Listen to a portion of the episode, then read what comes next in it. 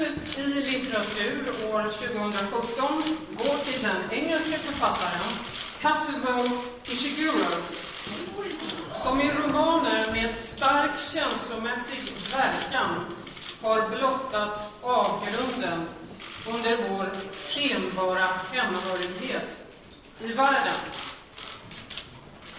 Tack.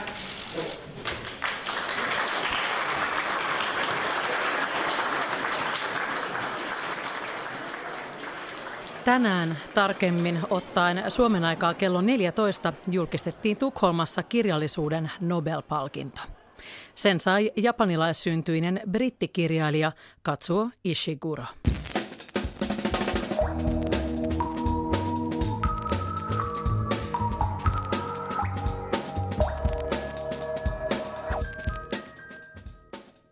Tervetuloa kulttuurin ajankohtaisohjelmaan Kultakuumeeseen. Minä olen Pauliina Grym. Tänään me puhumme tuoreesta kirjallisuuden Nobelista. Nobel-palkinnot ovat aikansa kuvia ja tänään puhummekin myös arvoista. Studiossa arvoista on keskustelemassa kasvatustieteilijä Juho Norrena, jonka kirja Arvojen varjot käsittelee myös arvojen varjopuolia. Lisäksi palaamme yhdeksänkymmentäluvulle niin kulttuurissa kuin kulutuksessakin. Mutta mennään nyt heti alkuun tähän valintaan, jonka Ruotsin Akatemia julkisti reilu tunti sitten Tukholmassa. Tervetuloa studioon Kultakuumeen kulttuuritoimittaja Anna Tulusto ja kirjallisuustoimittaja Seppo Puttonen. Kiitos. Kiitos. Aloitetaan Seppo ja Pauliina ja kaikki kuulijat ää, sillä, että mitä kääntäjä sanoi, kun hän kuuli Ishiguron valinnasta. Ei ole totta. Ei voi olla totta. Mä unohdin koko sen asian, nyt mä kuulin tämän sulta. No, sulla oli nyt sitten viestin tuojan tehtävä. Joo, ja on, onneksi nyt oli ilmeisesti tällainen viesti, että en tule ammutuksi. Ei, että mä halaisin sua, jos sä olisit lähempänä. No joo, ihana uutinen, aivan ihana. Miten tutustuit Kazuo Ishiguroon? Joskus silloin ammoisina aikoina, varmaan kahdeksankymmentäluvulla, Tammi tarjosi mulle sitä. Silloin häneltä oli suomennettu yksi kirja ja sitten tuli seuraava Keltaisen kirjasta. Niin sitä tarjottiin mulle sieltä. Vappu Orlo oli sitä mieltä, että hän sopisi mulle, niin kuin sitten sopiikin todella hyvin. Eli mä oon tehnyt ne kaikki suomennetut teokset, lukuun ottamatta sitä yhtä. Nyt mä oon niin pökertynyt, että tuota, olisikohan se ollut menneen maailman maalari, se ensimmäinen, jonka mä oon tehnyt. Sanoit tuossa, että Ishiguro sopii sulle. Minkä vuoksi hän sopii sulle käännettäväksi? No hänellä on niin sellainen älyllinen ote siihen kirjoittamiseensa, että se avaa joka lukemisella jotakin uutta. Siihen ei voi kyllästyä. Et vaikka me tietysti ammattilaisina sahataan sitä tekstiä edestakaisin lukemattomia kertoja, niin jokainen lukukokemus antaa aina jonkun semmoisen näkökulman tai tason, jota ei ole aikaisemmin huomioon. Voitko kertoa esimerkin tästä? Miten, miten, näitä, miten nämä tasot sieltä paljastuu? No esimerkiksi nyt tämä uusin Haudattu jättiläinen, joka sai tämän tähtivaeltaja-palkinnon. Tähtifantasia, oliko se tyttäreni? Jotkut lukee sitä fantasiana, mä en itse sitä näkisi niin. Mutta tämä päähenkilön, miespäähenkilön oma sisäinen maailma, samoin tämä murheellinen ja riipaseva ritari siinä, niin näyttäytyy ainakin minulle ja varmaan monille muillekin lukijoille, niin hyvin useasta eri kulmasta. Sen voi lukea muistelmana tai sitten niin kuin yhden ihmisen luopumiskertomuksena, rakkaustarinana tai tarinana ja kertomuksena muistamisesta ja siitä, kuinka muisti muovaa myös ihmisen identiteettiä. En itse ole muuta lukenut häneltä kuin juuri tämän Haudatun jättiläisen, mutta nimien puolelta tuli sellainen tunne, että tämä muisti ja muistaminen olisi muutenkin hänelle merkityksellisiä asioita? On, on. Se on kaikissa näissä romaaneissa jonkinlaisissa osassa. Me orvot on yksi erittäin hyvä esimerkki siitä, kuinka hän tuota, työstää sitä samaa, samaa teemaa, että kuinka pitkälle ihminen on muistaja ja kuinka pitkälle hän on omia muistojaan. Miten tämä vuorovaikutus ja siihen muistamiseen mä sisällyttäisin myös unohtamisen, joko tämmöisen äh, intuitiivisen unohtamisen tai sitten ihan määrätietoisen unohtamisen. Siinä puhui Helene Bützow, joka on kääntänyt Ishiguroa, Ishiguroa. Pieni korjaus siihen. Ja hyvän viestin suomentajalle vei Airikka Nurmela. Pakko kysyä vielä ennen kuin pääsemme keskustelemaan japanilaisen kulttuurin asiantuntijan Miika Pölkin kanssa, niin sinulta Seppo Puttonen, että me koettiin vähän ehkä yllättyneitä hetkiä vai mitä? No kyllä, koska olimme hankkineet tietoja yli kaksikymmentä veikkauksessa, arvauksissa, listojen kärjissä olevista, mutta ei siellä Ishiguroa ollut. Jostain syystä. Murakami ei, kyllä, mutta... Murakami kyllä, mm. mutta ei Ishiguroa. Miika Pölkki, tervetuloa Kultakuumeeseen. Kiitos. Niin kuin sanoin, niin olet japanilaisen kulttuurin asiantuntija, syntynyt Japanissa ja elänyt siellä ison osan elämääsi. Ensin tämmöinen kysymys, että onko toi brittiläinen vai japanilainen kirjailija toi Ishiguro sinun mielestäsi? Äh, Ishiguro... on hyvin nuorena tullut Britanniaan vanhempisensa työn vuoksi ja alun perin tarkoitus oli olla vaan jonkun aikaa. Ja hän on sanonut, että osittain sen vuoksi vanhempansa pitivät hyvää huolta siitä, että kieli- ja kulttuuriyhteys Japaniin säilyy. Mutta kyllähän on ominkin sanoin sanonut monta kertaa, että hän on ei välttämättä kotoinen britti, mutta brittiläistynyt, niin kuin vaikka Salman Rushdie tai monet muut englannin tai Britannian ja Yhdysvaltojen kirjallisuutta eri tasolle vieneet kirjailijat. Tämä on jännittävä päivä toimittajalle. Tieto tuli tuntia ennen tätä lähetystä ja sen takia tässä vähän sönkkää nimen kanssa, mutta mites Ishiguron nimi nyt kannattaisi lausua? Koska hän on enemmänkin brittikirjailija, ja varmaankin hänen nimensä pitäisi sanoa Kazuo Ishiguro, vaikkakin japaniksi hän olisi Kazuo Ishiguro, ja veikkaanpa, että hän pitäisi itsekin ajatuksesta, että hän on kirjoittaja näiden kahden välissä. Mm. No kun tässä jo puhuttiin Murakamista, niin miten paha rätti tämä on Murakamin kasvoille, koska se blokkaa hänet kyllä aika pitkäksi aikaa pois?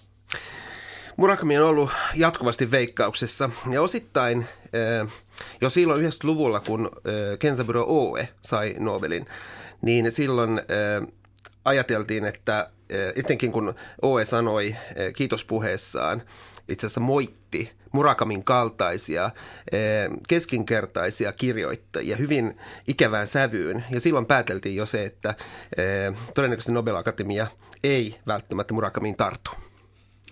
Kazuo Ishiguro on siis asunut kuusikymmentäluvulta asti Englannissa ja alkoi kirjoittaa kahdeksankymmentäluvun alussa. Ja kahdeksankymmentäluvun alussa häntä jo kirjallisuuslehti Granta nimesi yhdeksi kaksikymmentä lupaavasta nuoresta brittikirjailijasta.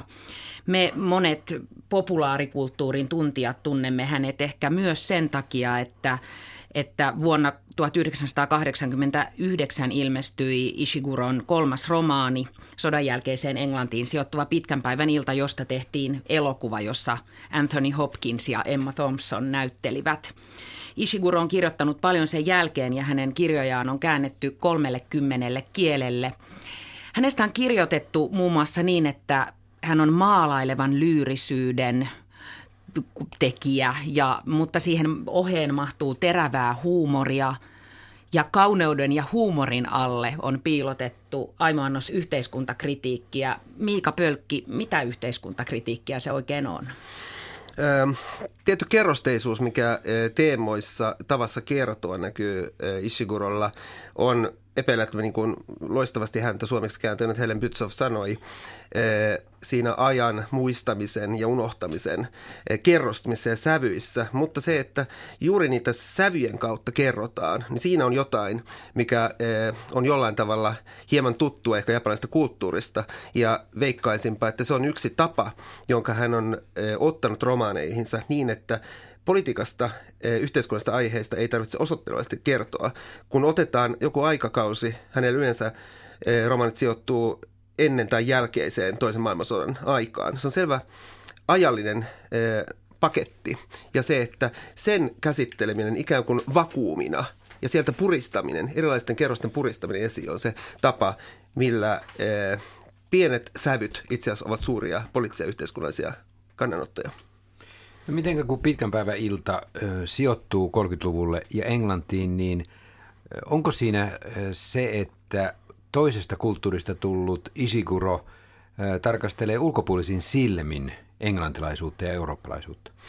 Ö, veikkaisinpä, että se on yksi suurimpia ö, saavutuksia Juri Ishiguron teksteissä, koska se, että hän on ö, kahden tai useammankin ehkä kielen kulttuurisen maailman välissä edes takaisin kulkeva.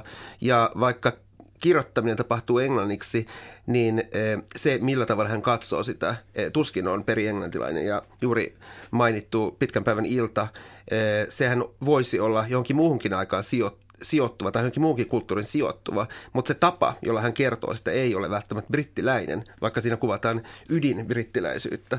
Juuri se sävyjen, mitkä hän kenties on ottanut japanilaiselta eh, Junichiro Tanizakilta, niin ne taitavat olla siellä. Kerro Miika Pölkki tuosta vielä lisää siitä katseesta, kirjailijan katseesta. Minkälainen se on, kun sä pystyt sitä peilaamaan japanilaiseen katseeseen? Öö, ehkä vieläkin jatkaisin siitä Tanizakista, koska Tanizaki kirjoitti kolmekymmentäluvulla hyvin paljon Euroopasta, lännen ja idän eri asioiden törmäämisestä.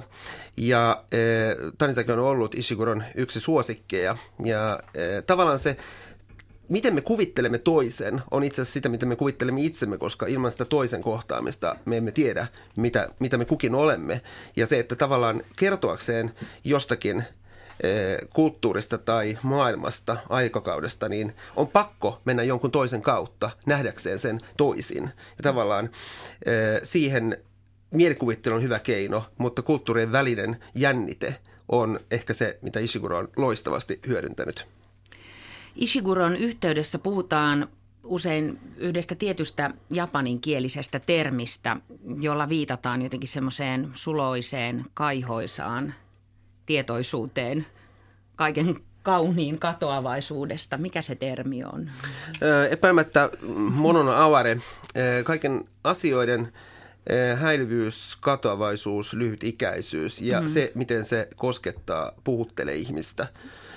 Ikään kuin t- tällä tavalla toisiin ihmisen asennoituminen on se, joka avaa ihmisen toiselle ihmiselle ja sille yhdessä jaettavalle maailman kokemiselle. Se on tavallaan se ajatus siellä. Ja eh, vaikkakin eh, Ishiguron ensimmäistä pari romaania sijoittuu eh, Japaniin, niin hän on ehdottomasti eh, brittiläinen kirjailija tai eurooppalaista, brittiläistä maailmaa kuvaava. Mutta eh, tietty tällainen suhteisiin panostaminen sen sijaan, että kuvattaisiin toimintaa, eh, tekijyyttä tai muuta vastaavaa, suhteet, eli siis sävyt ja ne jännitteet, mm. niin se huomio on siellä ja se ilmavuus on ja kerrosteneisuus on äh, hänellä hieman sen kaltaista kuin Proustilla. Miika Pölkki, tämmöinen kevyt kysymys tähän. Minkä takia sinun mielestäsi Ishiguro palkittiin juuri nyt?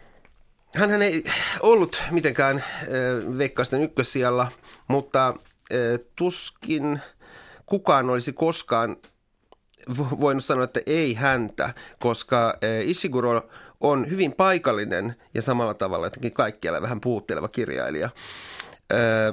Minullekin tuli suoraan sanon yllätyksenä, mutta kauhean miellyttävänä sellaisena. Kun sanot, Miika Pölkki, että paikallinen, niin kuinka paljon Ishiguro on pystynyt säilyttämään sitten sitä japanilaisuutta? Luulisin, että hän on kahteen suuntaan kuvitellut. Hän on itsekin sanonut niin, että hän itse asiassa Britanniassa ensimmäisiä romaaneja kirjoittaessaan kuvitteli Japanin, että se on hänen päässään muodostunut Japani, ennen kuin hän edes menisi toista kertaa aikuisena käymään. Ja hän sanoi, että se kokemus myös auttoi siihen, että minä kuvittelen ikään kuin kuvittelisena japanilaisena kirjoittajana brittiyhteiskunnan. Ja tähän, tähän on se, mitkä kirjallisuudessa on loistavaa, koska näin voidaan tehdä. Japanilaisen kulttuurin asiantuntija Miika Pölkki ja kollegani Seppo Puttonen, kohauttiko teidän mielestänne Ruotsin Akatemia tänä vuonna, kun viime vuonna selkeästi kohautti? Mä arvelen, että ei ollut nyt sellainen sävy tässä, koska tämähän edustaa hyvää kirjallisuutta ja tämä ei ollut siinä mielessä yllättävän kokeilevakaan kirjailijana Ishiguro, niin kuin Svetlana Alexievich tai Bob Dylan olivat. Yhden mielipiteeseen, hän on äh, ei välttämättä valtavirtaa, mutta sietämättömän hyvin hyviä lukuromaaneja, maailmoja avaavia kirjoittava. Siinä mielessä äh, ei mihinkään ääripäähän niin kuin sijoittuva kirjoittaja, joten äh, tuskin kellään voi olla mitään vastaan. Mulla, mulla heräsi vähän semmoinen niin kuin kriittinen ajatus tässä nyt tätä valintaa kohtaan. Ei, ei siis kirjailijaa ja hänen tekstiä ja hyvyyttään kohtaan, vaan se, että kun katsotaan, että sata kuusitoista kertaa on kirjallisuuspalkinto annettu. Noin kolmekymmentä kertaa se on mennyt englannin kielialueelle. Mm. Siis jos haluaa kirjallisuuden Nobel-palkinnon, täytyy, olla englannin, täytyy kirjoittaa englannin kielellä. Ja tässä tuli minulle semmoinen ajatus, että tämä kirjailija on länsimaistunut ja englannin kielelle alistunut kirjailija. Onko liian kova väite? Um, sitäkin on, ja siis tietty sellainen niin kuin kolonialismin jälkeinen äh, valtasuhde, etenkin maailmassa, jossa englannin kieli dominoi kaikkialla. Äh, mutta toisaaltaan se englannin kielen dominoivuus on hieman pintaa, koska jos mennään vähän syvemmälle eri kielialueihin, vaikka Suomea voidaan ajatella, niin itse asiassa ne kuplivat asiat siellä äh, mahanpohjassa tapahtuvat muulla kielellä. Ja siinä mielessä ehkä se, että englanniksi pitää olla, niin se tuo tunnetuksi semmoinen kirjoittaja, mutta se ei mitenkään ole ehto. Ja vieläkin mainitakseni tämän kolmekymmentäluvun kirjoittaneen Tanizakin, joka itse asiassa juuri tätä lumetta, että kaiken pitäisi olla englanniksi, käytti pirullisella tavalla hyväkseen leikittelemään sekä mitä Japani voisi olla tai mitä länsimaat ovat. Ja luulisin, että Ishiguro on juurikin tämän pirullisen perinteen jatkaja, mutta hän ei piikittele, hän on lempeästi pistää. Kazuo Ishiguro on syntynyt vuonna tuhatyhdeksänsataaviisikymmentäneljä. Mitä sanotte, Miika Pölkki ja Seppo Puttonen, tällaisesta väitteestä? Nobelin kirjallisuuden palkintoa on joskus kritisoitu siitä, että se on eräänlainen muistokirjoitus kirjailijalle, että nyt olet kirjoittanut ja kaiken sen, mitä olet kirjoittanut ja osoittanut taitosi. viisikymmentäneljä vuonna syntynyt kirjailija ei kuitenkaan ole vielä mielestäni uransa lopussa. Mitä no ajattelette ei, tästä ei, väitteestä? Eihän hän on niin kuin vuoden mua nuorempi.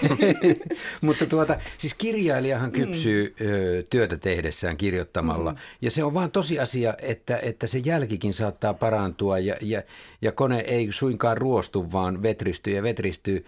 Se, että kirjailija on iäkäs, ei välttämättä ole millään tavalla miinusmerkkinen siinä, vaan pikemminkin elämänkokemus. Kaikki kulttuurivaikutukset ovat tulleet sisälle, monikulttuuriset vaikutteet vai? Se, se ru, ru, runsaus ja kypsyys ja niin kuin tasojen ulotteis, niin kuin ulottuvaisuuden lisääntyminen, niin se on epäilemättä harjaantumisen iän tuomaan. Ja toisaalta on miellyttävä, että on jonkunnäköinen instituutio, jossa iällä on väliä, koska yleensä nykymaailmassa pitää olla nuoria e, simpsejä ja e, mitä enemmän tulee ikään, niin se on moitittava. Et siinä mielessä musta on hienoa, että kirjallisuuden kulttuurin puolella on jotain norsunluutorneja, jossa ikä on plussaa. Mutta oletko esimerkiksi Seppo sitä mieltä, että sitten kun tällaisen suuren palkinnon saa, niin se on ikään kuin, nyt tulee mieleen vain hyvin dramaattisia kielikuvia, mutta se on ikään kuin jonkunlainen loppu ja huipennus? No kyllä näin päin voisi ajatella, koska on sitten aikamoinen uurastus sen jälkeen tehdä vielä, vielä jotain vielä merkittävämpää, josta jotain, no palkinto ei tarvitse sitä kruunata, mutta kuitenkin se ö, julkisuus ja kaikki varmaan vaikuttaa niin paljon siihen kirjoittamiseen, että sen ö, työn varsinainen tekeminen on huomattavasti vaikeampaa julkisuuden vuoksi. Kieltämättä ö, useimmat Nobelin saaneista ovat enemmän tai vähemmän jääneet kirjoittelemaan muistokirjoituksen omaista hieman tällaista niin kuin jälkilämpöistä, eh, mutta on jonkun verran poikkeuksia, jotka ovat vielä niin kuin kirjoittaneet hyvin. Vaikkapa japanilaisista sanoen, niin esimerkiksi Oe on palkintonsa jälkeen kirjoittanut kaikista parhaat romaaninsa, ja hän oli kuitenkin jo kohtalaisen iäkäs saadessaan sen. Kun tässä olemme miettineet Annan kanssa sitä, että mi- millä tavalla maan osat vaikuttavat palkintojen valintoihin, niin Eurooppaan on tullut kohtuullisen paljon viime vuosinakin ja näille englannin kielialueille paljon ja, ja nytkin minulla oli semmoinen ajatus, että sen täytyisi tulla, tai täytyisi, että se voisi mennä jonnekin toiseen maanosaan tyyliin Afrikkaan, joka, jonne ei ole pitkään pitkään aikaan mennyt mm. palkintoa, niin, niin voisiko tästä Ishiguron valinnasta lukea jonkinlaista kompromissia? Sitäkin voi olla. Se on japanilais-englantilainen. Sitäkin voi olla, ja siis onhan ollut aika paljon kirjo- palkittuja kirjailijoita, joilla on tällainen parin kulttuurin tausta. Niitä on ollut hyvinkin useita muutaman kymmenen aikana, ja oikeastaan se on kauhean luontevaa ajatus siitä, että on yhden kansakunnan kirjailija, niin se taitaa olla harvinaisuus jo. Että tavallaan mistä tulee, ei niinkään väliä, mutta miten kertoo sen tulemisensa ja sen, missä on, niin se on kiinnostavaa. Siis se, mistä tulee, ei ole merkittävää, vaan se, miksi ihminen tulee kasvaessaan. Juuri. Ihan nopeasti tähän loppuun. Liittyykö tähän valintaan politiikkaa? Tällä kertaa mä en näkisi sellaista. Jopa Dylanista olin lukevinani sellaista vuosi sitten, mutta en, en tällä kertaa. Tuskin. Kiitos Miika Pölkki ja kiitos kollegani Seppo Puttonen. Pauliina Grym, sinä saat nyt jatkaa. Kiitos teille. Jännittävä päivä oli tämä, kun saimme odotella Nobel-voittajaa.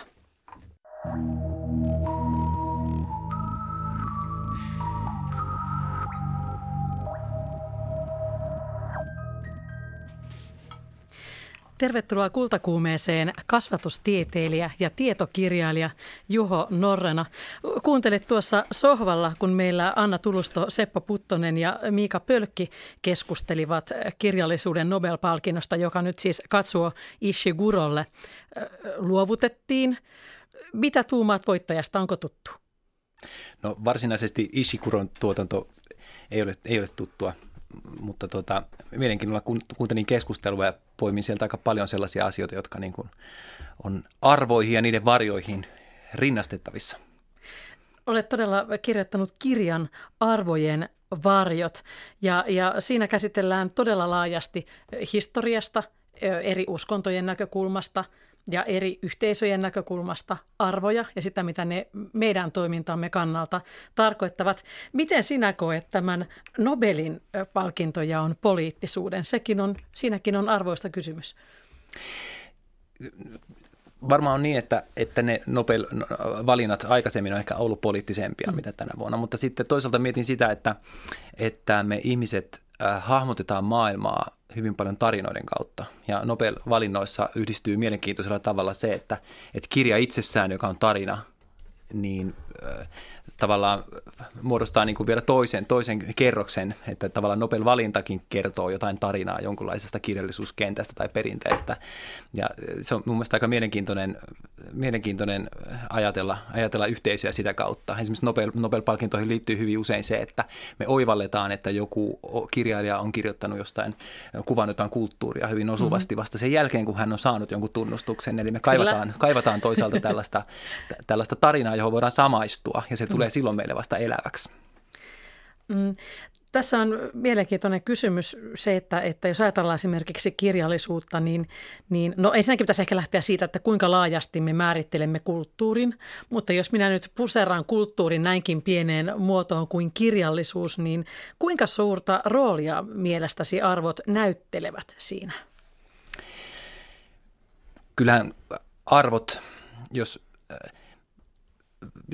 pohditaan niitä sillä, tota, laajasti, niin, niin äm, nehän näyttelee osaa tietysti ihan kaikessa, ne on ihmisyyden, ihmisyyden pohjalla. Tietysti mitä, mitä on pohtinut paljon on se, että arvoissahan on aina kyse määrittelystä, se on aina määrittelykysymys. Arvothan itsessään ei ole mitään fyysistä olemassa olevaa, vaan ne on kokoelma erilaisia psykologisia, ehkä filosofisia ja tällaisia niin kuin biologisia ilmiöitä, jotka meissä on. Ja sitten jokaisella on tota, oikeastaan mahdollisuus kutsua arvoiksi sitä, mitä haluaa. Ja monta kertaa keskustelussa sitten, sitten se arvo, arvokeskustelu kapenee siitä syystä, että sinne painotetaan vain jotain osa-aluetta. Mutta että kyllähän kirjallisuus on, on, on, on tota todella iso, iso tämmöinen arvojen, arvojen ja varjojenkin temmelyskenttä ju, juuri tämän tarinallisuuden, tarinallisuuden takia. Ja, ja sillä tavalla, että ää, siinä, siinä kirjallisuudessa tavallaan elää, siinä on sellaisia tavallaan tarttumapintoja tähän arvoihin, joita taas sitten välttämättä tutkimus ei pysty tavoittamaan. Että sitä yritin, sit yritän kirjan, kirjan taustatyötä tehdessä huomasin, että, että tietyllä, me ei tunneta tutkimuksen kautta välttämättä kaikkea, välttämättä neurologisesti, kuinka ihmisen, kuinka ihminen jotenkin reagoi johonkin ärsykkeeseen tai miten, miten kulttuuri rakentuu tai miten, miten arvotkaan rakentuu, vaan, vaan tota, ää, silti meitä koskettaa tietyn tyyppinen tarina tai tietyn tyyppinen kirjallisuus tai tietyn tyyppiset sanat ja tunnelmat, musiikki ja niin edelleen, niin ne, me, meissä on sisällä jotain sellaista, joka elää ikään kuin jossain salaisessa maailmassa sen kirjallisuuden ja tarinallisuuden ja musiikin kanssa, jota me ei vielä edes tunneta. Se on kiehtovaa. Miten sinä nyt, Juho Norrena, määrittelisit sanan arvo? Sehän on vähän semmoinen, mitä voidaan heitellä keskustelussa aika provosoivastakin, ja sillä voidaan perustella monia asioita. Kyllä, ja arvokeskustelua on tosiaan käyty, käyty julkisuudessa viime aikoina paljon, politiikassa, politis, politiikassa ei, ei, ei myöskään vähiten. Ja, ja tuota, mä lähden oikeastaan t- tässä kirjassa kuvaamaan sellaista prosessia, jonka itse ikään kuin käyn tässä läpi niin kuin liittyen arvoihin. Eli, eli kyse, kyse on sellaisesta, sellaisesta meidän ympärillä olevasta tällaisesta, niin kuin tuossa puhuin, vähän niin kuin salatusta maailmasta, johon Joka, niin kuin, jonka olemassaolo pystyy varmaan jokainen meistä aistimaan, mutta sitten johon koin muutamien sattumien kautta, että sain semmoisen tarttumapinnan ja halusin vähän niin kuin tota, kerjää sitä lankaa, mikä sieltä tulee niin pitkälle, kun sitä, sitä, sitä tota, on kerittävissä ja, ja tota, ää, kuvata tavallaan sen prosessin, jolla lähdin lähestymään tätä asiaa. Ja mä lähdin siitä, siitä lähtökohdasta liikkeelle, että arvot on meidän sellaisia niin kuin valintataipumuksia, ja, jolla on tällainen pysyvä luonne. Ja totta kai myönnän sen, että mikään arvojen määritelmähän ei ole täydellinen, ei myöskään tämä, mutta tämä on se lähtökohta, josta lähdin pohtimaan, että kun me tehdään jotain valintoja ja sitten monta kertaa ajatellaan, että arvot on hyvin tämmöisiä hyveellisiä, usko, toivo, rakkaus tyyppisiä, viisaus, rohkeus, niin, niin sitten ää, aloin pohtia sitä, että eikö meitä ihmisiä liikuta kuitenkin myös tämmöiset negatiivisiksi mielletyt asiat. Eikö kateus saa meitä tekemään kuitenkin asioita? Ja mietin esimerkiksi ensimmäisiä ideoita, mitä tuli mieleen, oli se, että vaikka urheilussa, kun kuitenkin kyse on kilpailusta ja sitten aina on se kilpakumppani siinä, niin eihän se voi olla äh, tota, äh, merkityksetöntä, että mitä se kilpakumppani siinä vieressä ajattelee tai tekee. Että kyse ei välttämättä ole siitä, että itse olen paras, vaan siitä, että haluankin olla parempi kuin toi vieressä ja sekin riittää jo voittoon. Elikkä joo. Mainitsit myös tuossa aikaisemmin, Juho Norrena, varjot, arvot ja varjot. Ja nämä varjot ovat sitten niitä meidän ei ehkä niin toivottuja tunteita ja, ja pimeitä tunteita. Mielenkiintoista oli nimenomaan se, että, että, että löysit rakentavia tapoja käyttää vaikkapa kateutta. Kyllä, sellaisia on epäilemättä, että sellainen... Mm, Koska me ihmiset ollaan kuitenkin sosiaalisia eläimiä ja se, se on aika pitkälle se, se piirre, mikä erottaa meitä muista, muista lajeista. Ja äh, sen takia se meissä sisään, on sisäänrakennettuna esimerkiksi vertailu toisiin ja se, se mahdollistaa aika monia hienoja juttuja. Se on tyhjössä olemalla. Tuskin saa, päästäisiin niin hienoihin suorituksiin monessa, monessa asiassa kuin mitä päästään sillä tavalla, että voidaan vertailla toisiimme. Ja siellä, missä on vertailua, siellä on kateutta. Eli siellä, missä on kaksi ihmistä, täs, niin siellä... Tässäkin studiossa ilmeisesti varmaan jonkun verran, mutta, mutta en tiedä, mitä se voisi se kateus meidän välillä olla tässä. Mutta, mutta äh, joka tapauksessa aina on kateutta, se kuuluu ihmisyyteen. Mutta sitten on kulttuurinen ilmiö se, että sanoit tuossa, että varjot on tunteita, mutta ne voi olla myös kulttuurisia ilmentymiä ja tämmöisiä niin kuin toimintaketjuja, toimintamalleja. Eli se, että et, et, ne, ne, saa niin kuin aika, ne saa meitä tekemään asioita, joita me ei sillä tavalla mietitä, ja, että, ja ne koetaan hyväksyt, hyväksytyksi jotkut tietyt asiat, vaikka niiden pohjalla on ehkä tämmöinen negatiivis-sävytteinen sävytteinen juttu. Ja, mutta, mutta ehdottomasti lähtee sitä kateudesta. Kateus on varmasti semmoinen, joka, joka voimavara, joka on saanut aikaan hienoja keksintöjä tai, tai, tai taidetta tai muuta. Ja sitten toisaalta pelko on ihan elintärkeä ominaisuus. Monta kertaa se saa meitä varautumaan ja se saa meitä, meitä me, luomaan esimerkiksi sellaisen käsitteen kuin turvallisuus, joka, joka sitten taas on kuitenkin hyvin positiivinen asia. Jännittävää on se, että, että ainakin itse huomaan antavani ihmisille sellaisia raameja, joiden mukaan oletan heidän toimivan, ja järkytyin lievästi, kun luin amerikkalaisrokkari Bruce Springsteenin kertovan Variety-lehdelle, että hänen seuraavalla albumillaan ei tulla kuulemaan mitään yhteiskunnallisia kannanottoja. Hän sanoi seuraavasti: "Yritän tehdä jotain, joka on minulle henkilökohtaista ja kaikkein tärkeintä. Yleisöllä on paljon haluja ja tarpeita, mutta biisejä tehdessä yrität pääasiassa täyttää omat tarpeesi. Olen lainannut Martin Scorsesea usein haastatteluissa, sillä hän on sanonut, että taiteilijan tehtävä on saada yleisö kiinnostumaan omista pakkomielteistään. Toivon siis vain kirjoittavani omista pakkomielteistäni tarpeeksi hyvin, jotta yleisöni välittää niistä myös." Näin sanoi siis amerikkalainen muusikko Bruce Springsteen. Minä olin jotenkin ajatellut, että hän on tämmöinen Hillary Clintonin äänestäjä ja, ja duunarin ja tavallisen ihmisen puolella ja jollain tavalla järkevä humanisti. Ja nyt, nyt mietin, että, että onko hän ehkä päässäni jäänyt näiden arvojen vangiksi, siis minun päässäni. Minä vähän niin kuin tuomitsen häntä, että jaha, että siellä herra hedonisti nyt sitten vaan pyörii omien miljonääriongelmiensa kanssa ja närkästyn. Mm.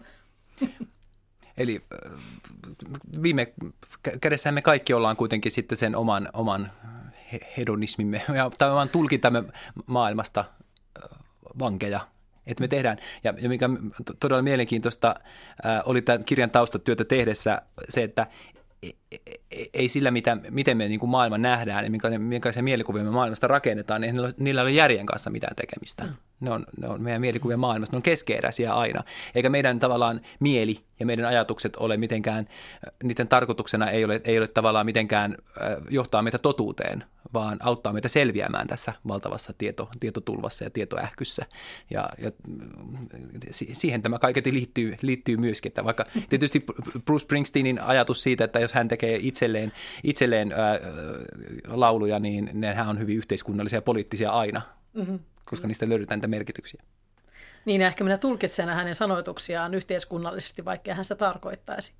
Taiteilijathan voivat kyllä todella ravistella näitä arvoja ja perustuksia. Ei tarvitse sanoa kuin kissan tappu -video, niin kaikilla syttyy lamppu päässä. Ahaa, Teemu Mäki, Kiasma, kaksituhattaluvun alku. Siitä me jaksamme närkästyä yhä edelleen, vaikka jokaisella olisi varmaan mahdollisuus ainakin yksi löytöeläin pelastaa ja adoptoida kotiinsa, mutta mieluummin me taivastelemme sitä yhtä kissaa, jota on sitten katsottu videolla useamman kerran. Kyllä, ja tämä liittyy myös siihen tarinallisuuteen. On helppo samaistua johonkin sellaiseen, mikä on yhteistä, yhteistä paheksuntaa, kun voi, voi tällä tavalla liittoutua ja löytää yhteisen vihollisen. Niin tätähän tapahtuu mediassakin, on helppo, helppo löytää esimerkkejä, kuinka tehdään sitä jatkuvasti. Olemme yhdessä, voimme olla toiveikkaita ja sitten yhdessä voimme kansakuntana olla sitten vähän jopa kateellisia. Tätä teemaa käsittelee myös tässä kirjassa. Ja vielä tuohon Teemu Mäen videoon palatakseni, niin varmaan voi melkein, no ehkä yhden, kahden käden sormilla voi laskea, kuinka moni sen on nähnyt, mutta sitähän ei sitten kuitenkaan niin sanotusti julkisesti esitetty, johtuen siitä, että se oli, miten sanoisin nyt näin, ehkä enemmän kuin huonoa makua osoittava. Tein tuossa tutkimusta, mietiskelin, että miten voisin, miten voisin, mitä voisin sinulta kysyä, niin aivan mieletön juttu on tapahtunut seitsemänkymmentä vuotta sitten, mistä itse en tiennyt. Vuonna tuhatyhdeksänsataaneljäkymmentäseitsemän Yhdysvaltain presidentti Harry Truman on tehnyt äh, historiallisen ensimmäisen televisioidun vetoomuksen Amerikan kansalle, Yhdysvaltain kansalaisille. Hän on pyytänyt maanviljelijöitä vähentämään omaa viljankulutustaan ja kansalaisia pidättäytymään lihasta tiistaisin ja kananmunista ja kananlihasta torstaisin ja jättää syömättä yhden palan leipää joka päivä. Näin presidentti arveli, että hän saa taattua sen, että Marshall-apua lähtee Eurooppaan, joka oli silloin toipumassa toisen maailmansodan äh, traumoista ja, ja, ja tuota, tuhoista. Ja nyt kun mietin tätä vetoomusta, mikä on aikanaan esitetty, ja minulla on tämä kirjasi Arvojen varjot kädessä, niin miltä tämä presidentti Trumanin pyyntö sinun silmiisi näyttää nyt kaksituhattaseitsemäntoista, että jos meiltä pyydettäisiin näin konkreettista luopumista omasta hyvinvoinnista tai sen, sen se säännöstellään ruokaa näin konkreettisesti, niin olisimmeko me lähteneet tai lähtisimmekö me tämmöiseen mukaan? No kyllähän meitä pyydetään. Me, tämähän on ihan tota ensimmäinen, ensimmäinen versio Kikystä. Ihan se, se selkeästi mm. pyydetään, pyydetään meitä jokaisia, jokaista joustamaan ja lisäämään vähän työaikaa ja työpanostamme, niin sitten mm. saadaan tämä, tämä talous jaloilleen. Vähän sama, sama, sama ilmiö varmaan kyseessä. Mutta Mut se on se, oma talous. Se ei ole silloin vaikkapa toisen mantereen niin, aivan, aivan totta, se on totta. Mutta, mutta se, että... Öö, Siinä ehkä se perustavaa laatua oleva asia, mikä näen siellä taustalla, ta, taustalla on juuri tämä, että, että kuinka paljon sitä omaa, omaa hyvää ää, voi niin kuin haalia pitää itsellään ja sitten kuinka paljon sitä voi, sitä voi jakaa, jakaa sitten muille. Että sen rajapinnan asettaminen on aina vaikeaa. Mutta sitten se, että mikä kanssa yksi teema, jota käsittelen tuossa on se, että Että, että aina kun yhteisö kokoontuu, niin sillä on, siinä on sellainen vaara olemassa, että sitten me, se, me niin kuin yhdessä asetamme itsellemme arvot, että emmekö me nyt olekin yhdessä jaloja ja autamme. Ja silloin, mutta kuitenkin sellaiset ää, edellytykset tämmöiselle yhteiselle hyvälle on aika heikot silloin, jos ei jokainen yksilö pysty niihin sitoutumaan. Eli jos ei pysty löytämään sitä omaa, omaa kiinnekohtaansa siihen auttamisen tarpeeseen. Ja se, se ikävä kyllä, se on paljon pitempi ja kivisempi tie saada jokainen ihminen oivaltamaan se auttamisen syy ja tarve ja tapa. Ja silloin, silloin on varmaan kautta, kautta historian sorruttu pakkoihin aika monta kertaa. Heitä tässä kirjassa ilmoille kysymyksen, että kuinka moni meistä maksaisi veroja, elleivät ne olisi pakollisia. Niin. Ja mietin heti, että no minä tietenkin maksan. Ja sitten ajattelin, hmm, mutta toisaalta mitä kaikkea sillä rahalla saisi? Se on helppo ajatella heistä, totta kai, mutta jos kukaan ei tietäisi, etten maksa, niin olisinko elämäni loppuun asti niin hyvä ihminen, että maksaisin joka ikinen kuukausi. Kyllä, ja tämä, tässä on hyvä esimerkki yhteiskunnallisesta rakenteesta, joka ikään kuin suojelee meitä tällaiselta pohdinnalta, mm. että me, me teemme sen, me joudumme sen tekemään ja, tai saamme sen tehdä riippuen, riippuen yksilöstä ja, ja tota, sitten meidän energia, ajatteluenergia, arvokas ajatteluenergia voi kohdistua muihin asioihin, moraalisiin pohdintoihin. Olet tehnyt tässä, Juho Norrena, valtavan työn, kun olet, olet tämän arvopohdinnan koonnut kirjo, kirjan kansiin. Ja mietin sitä, katson pelkästään lähdeluetteloa ja näitä sinun viitteitäsi, niin niitä oli ihan valtava määrä. Miten sinun oma suhtautumisesi arvoihin muuttui, kun, kun teit tätä kirjaa? Vai muuttuiko se? Kyllä se muuttui monella tavalla ja monta kertaa. Se meni ehkä sellaista aaltoliikettä, mutta ennen kaikkea ehkä se suurin, suurin muutos oli se sellainen tietyllä tapaa ajoittainen kosket, kosketus siihen omaan pienuuteen tai omaan egoon, jota tuossa käsittelee myös aika paljon. Ja huomaa sen, että kuinka, kuinka toisaalta, toisaalta suuria asioita ihminen voi tehdä omista pienistä asioistaan. Ja sen huomaa myös omasta arjesta. Et joskus, joskus huomasin tunnistavani omia valinto, tai omien valintojen takana olevia arvoja. Ja, ja se oli varmaan sellainen suurin, suurin asia kyllä. Eli voisiko sanoa, että, että tuota, pienellä pohdinnalla me voisimme tehdä kestävämpiä valintoja? No ehkä se, se on ainakin tällaisen vähän filosofian taipuvaisen, taipuvaisen ihmisen ajatus. Mutta ehkä näin voisi laajemminkin ajatella. Kyllä, ei, ei pieni pohdinta pahaa tee. Kiitos, Juho Norrena. Kiitoksia.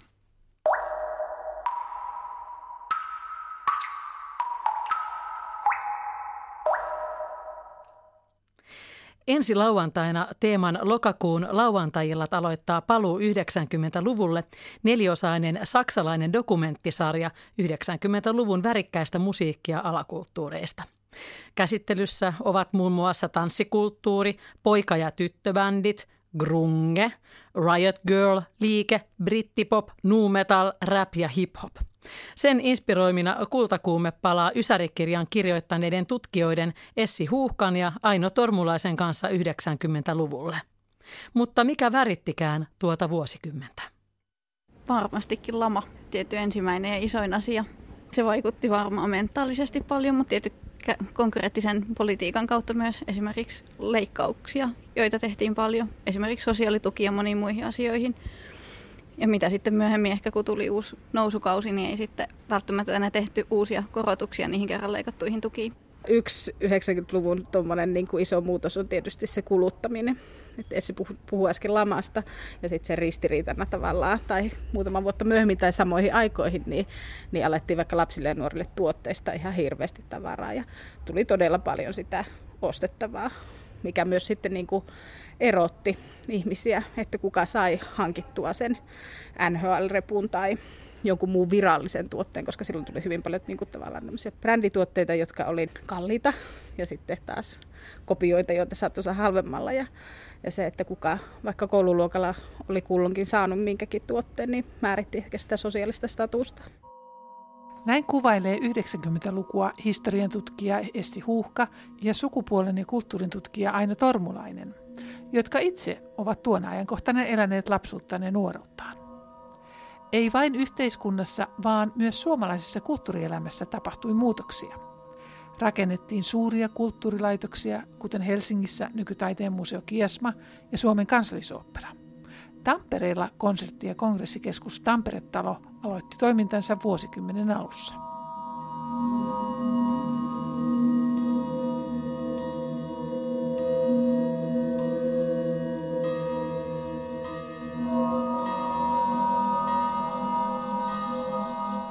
Klassisen musiikin parissa nuoret säveltäjät, kuten Kaija Saariaho ja Magnus Lindberg, nousivat maailmanmaineeseen. Suomalaiset kapellimestarit Osmo Vänskä, Jukka-Pekka Sarasti ja Esa-Pekka Salonen muutamia mainitakseni löysivät tiensä kansainvälisten huippuorkestereiden johtajiksi.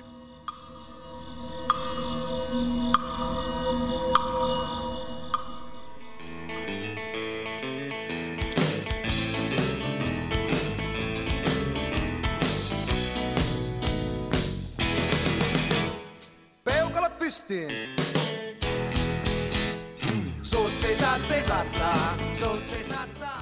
Lasten ja nuorten kulttuurissa tapahtui monia muutoksia. Myös lapsetkin rupesivat kuuntelemaan niin kuin nuorta ja aikuisten musiikkia, esimerkiksi Eurodance-yhtyeet, erilaiset, jotka laulo Barbie Girlista ja Aimee Tamagotcheista, niin tuli myös niin kuin lasten levylautaselle. Ja Suomessa Fröbelin palikat ja muut musiikin ihmiset toivat hieman erilaista soundia. Kyllä. Ja myöhemmin itse asiassa vuosikymmenen lopulla tuli myös sellainenkin ilmiö kuin smurfit, jotka tekivät sillä hetkellä hiteistä, olle, olleista hiteistä tämmöisiä smurfiversioita.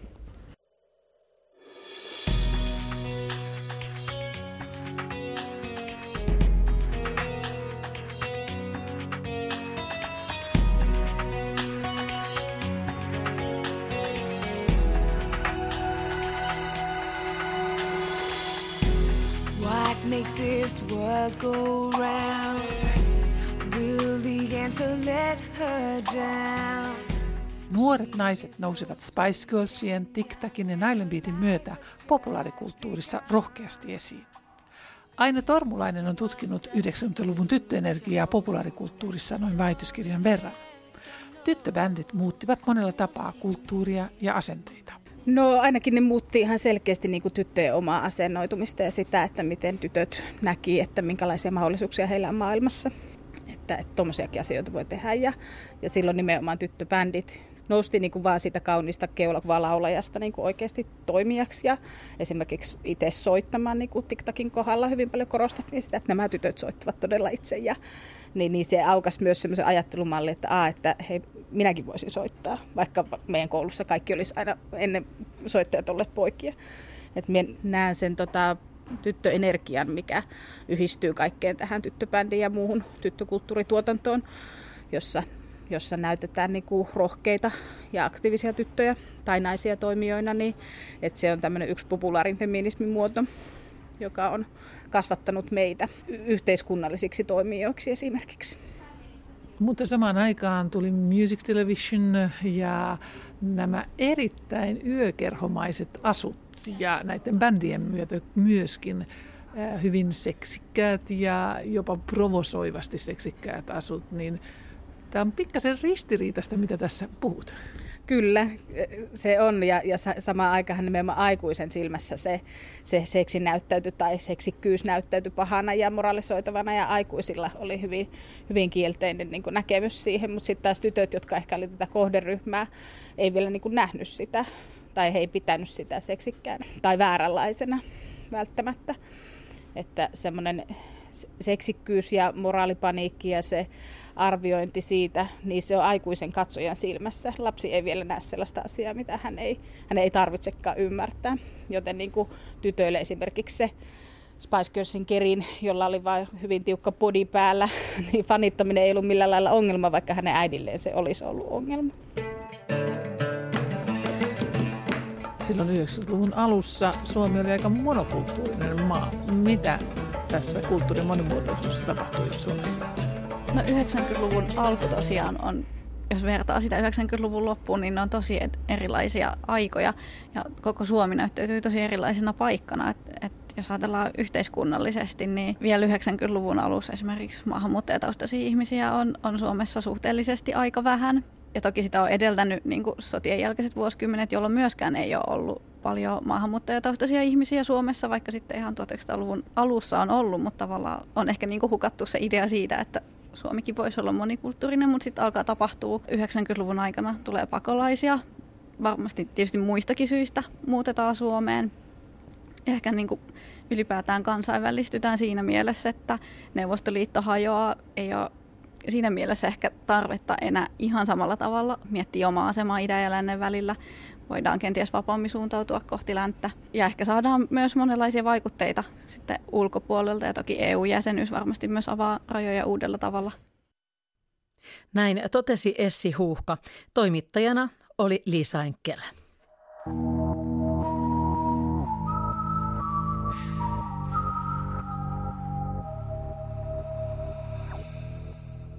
Tämän päivän jännittävin osuus oli, oli varmasti tuo Nobel-palkinnon ää, käsittely ja, ja meillä sen, sen odottaminen täällä Kultakuumeessa. Ja Yle Areenassa on Nobel-voittaja Kazuo Ishiguraa käsittelevä kirjakerho-ohjelma nyt nautittavissa. Eli Areenaan kannattaa suunnata, jos haluaa tästä voittajasta kuulla lisää. Huomenna perjantaina me menemme Kultakuumeen kanssa taidenäyttelyyn. Anna Tuori maalasi liikettä ja huumoria.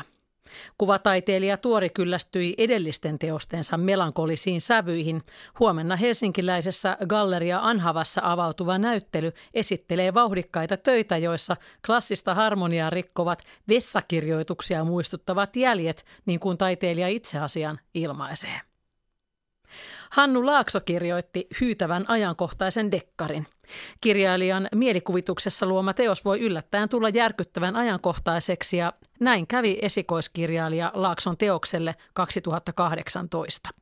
Laakso kirjoittaa siinä viestintäkonsultista, joka saa tehtäväkseen perehtyä Yhdysvalloissa asekauppaan ja aselakeihin, ja siltä pohjalta hänen tulee ryhtyä lobbaamaan Suomeen nykyistä vapaampia aselakeja. Laakso kertoo seuranneensa järkyttyneenä Las Vegasin tapahtumia. Rafael Waadiloi, muotokuvan teatterin johtaja Asko Sarkolasta. Perjantaina paljastetaan eläkkeelle jääneen Helsingin kaupungin teatterin pitkäaikaisen johtajan, näyttelijä Asko Sarkolan muotokuva. Kultakuumeessa kuullaan tuoreeltaan tekijän ja mallin kommentit. Lisäksi kuulemme Riina Katajavuoren kolumnin, jossa opimme, mikä on ky- kiperä kymmenen minuut, sekunnin, minuutin, no nyt meni jo minuutit ja sekunnit sekaisin. Mikä on kiperä kymmenen minuutin ohjelma, ohjelma, ongelma, herranjesta sentään.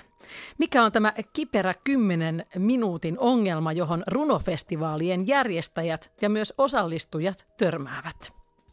Saamme lisäksi nauttia vielä Kultakuumeen parhaita paloja viikon varrelta. Tänään äänitarkkailijana toimi Pasi Ilkka ja tuottajana Airikka Nurmela. Kiitos seurasta ja tervetuloa mukaan jälleen huomenna.